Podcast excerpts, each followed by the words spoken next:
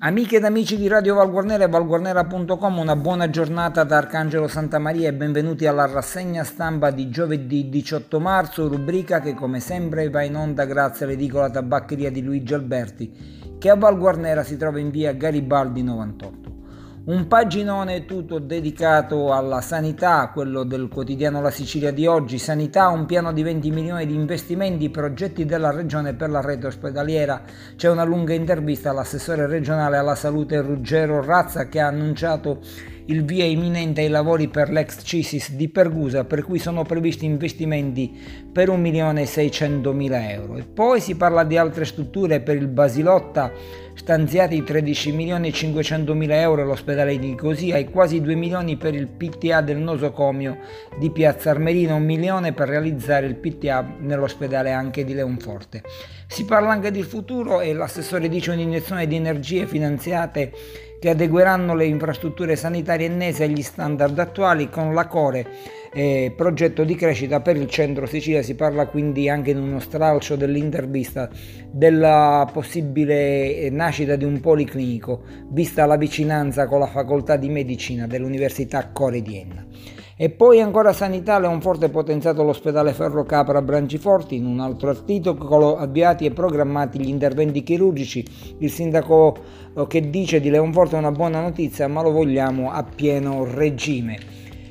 Ancora soldi, sindaci uniti per una strategia di sviluppo. I primi cittadini delle aree interne si sono dati appuntamento lunedì su Facebook per parlare di Recovery Fund come occasione irripetibile per reperire i fondi utili al rilancio dei territori molto deboli. I promotori, associazioni e singole personalità hanno realizzato un manifesto per il forum, quindi si re... Si riuniranno i sindaci dell'Ennese dopo i numerosi appelli che sono giunti ai primi cittadini della nostra provincia affinché facciano rete e cerchino di recuperare quanti più soldi possibili provenienti dal Recovery Fund per rilanciare la flebile economia del nostro territorio. Il sindaco di Pietro, si parla di Enna, incontra la rappresentanza di studenti. Chiediamo certezza sugli screening, la protesta continua con, da parte degli studenti ennesi. E poi ancora ex C I S I S, l'intervento degli ex parlamentari Grimaldi e Coliani, punto sanitario strategico per il territorio siciliano, accelerazione dei lavori.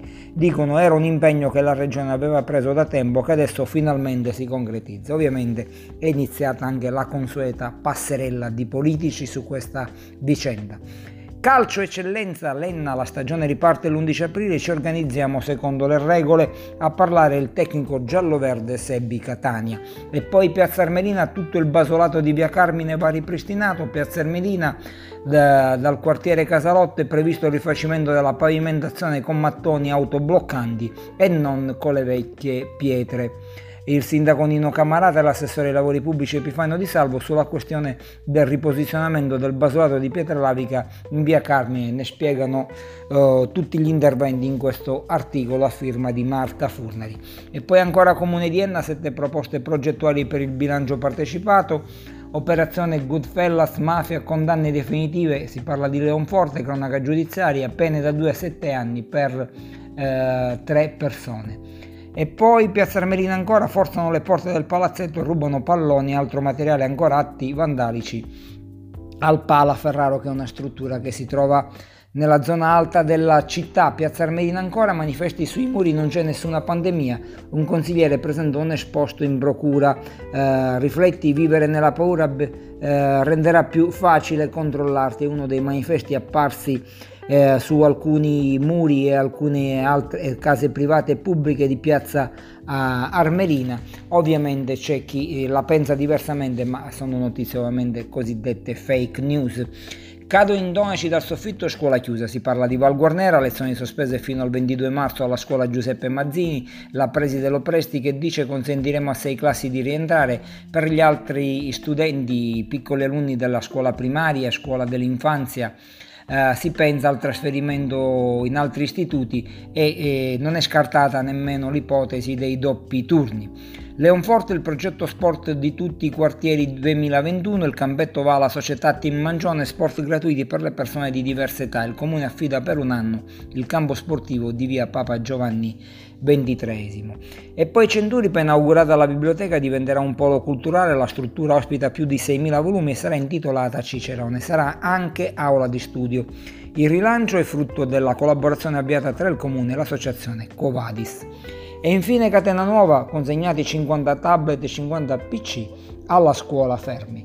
Con questa notizia chiudiamo la rassegna stampa di giovedì diciotto marzo. Arcangelo Santamaria vi ringrazia per l'ascolto, vi invita a rimanere collegati con la nostra web radio Radio Valguarnera ed approfondire le notizie sul nostro sito di informazione valguarnera punto com.